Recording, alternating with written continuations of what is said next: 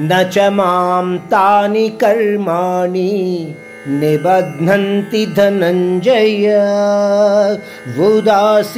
उदासीनवदासीन मसक्तं तेषु कर्मसु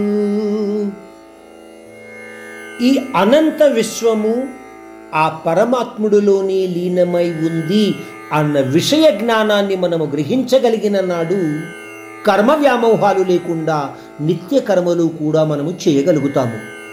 అంటే ఆ పరమాత్మునిలోనే మనము కూడా ఉన్నాము అన్న సత్యాన్ని అర్థం చేసుకోగలుగుతాము. అటువంటి జ్ఞానం కలిగేదాకా కూడా పరమాత్మా తత్వాన్ని అనుభవించే అవకాశము సామాన్య మానవులకు ఉండదు అన్న సత్యాన్ని మనము గ్రహించగలగాలి. పరమాత్ముడు ఇంతకు ముందు శ్లోకంలో చెప్పిన ప్రకృతి నియమబద్ధమైన కర్మలకు ఆ పరమాత్ముడికి ఎటువంటి సంబంధము లేదు అని ఈ శ్లోకంలో మరొకసారి చెప్తున్నాడు. కేవలము ఒక సాక్షిగా పర్యవేక్షకుడుగా ఆ కర్మలను కర్మలు చేసేవాళ్ళను కర్మ ఫలితాలను చూస్తున్నాను తప్ప ఆ విషయాలతో నాకు ఎటువంటి సంబంధము ఉండదు. వాటిలో నాకు ఆసక్తి ఉండదు.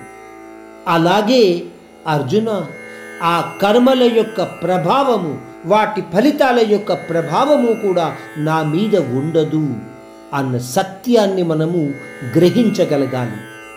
కర్మయోగ పాలన అంటే ఏమిటి? ప్రకృతి నియమానుసారాలుగా నిస్వార్థ నిష్కామ కర్మలను చెయ్యటము అది మాత్రమే మన ధర్మము అన్న భావము మీలో కలిగిన నాడు ఆ పరమాత్మానందాన్ని చవిచూడగలిగే అవకాశానికి అందరూ అర్హులు అవుతారు. మనము ఈ విషయాన్ని గ్రహించగలిగిన నాడు ఆ పరమాత్ముని ధ్యాసలు మన ధ్యానాన్ని నిలపడానికి ప్రయత్నించగలుగుతాము.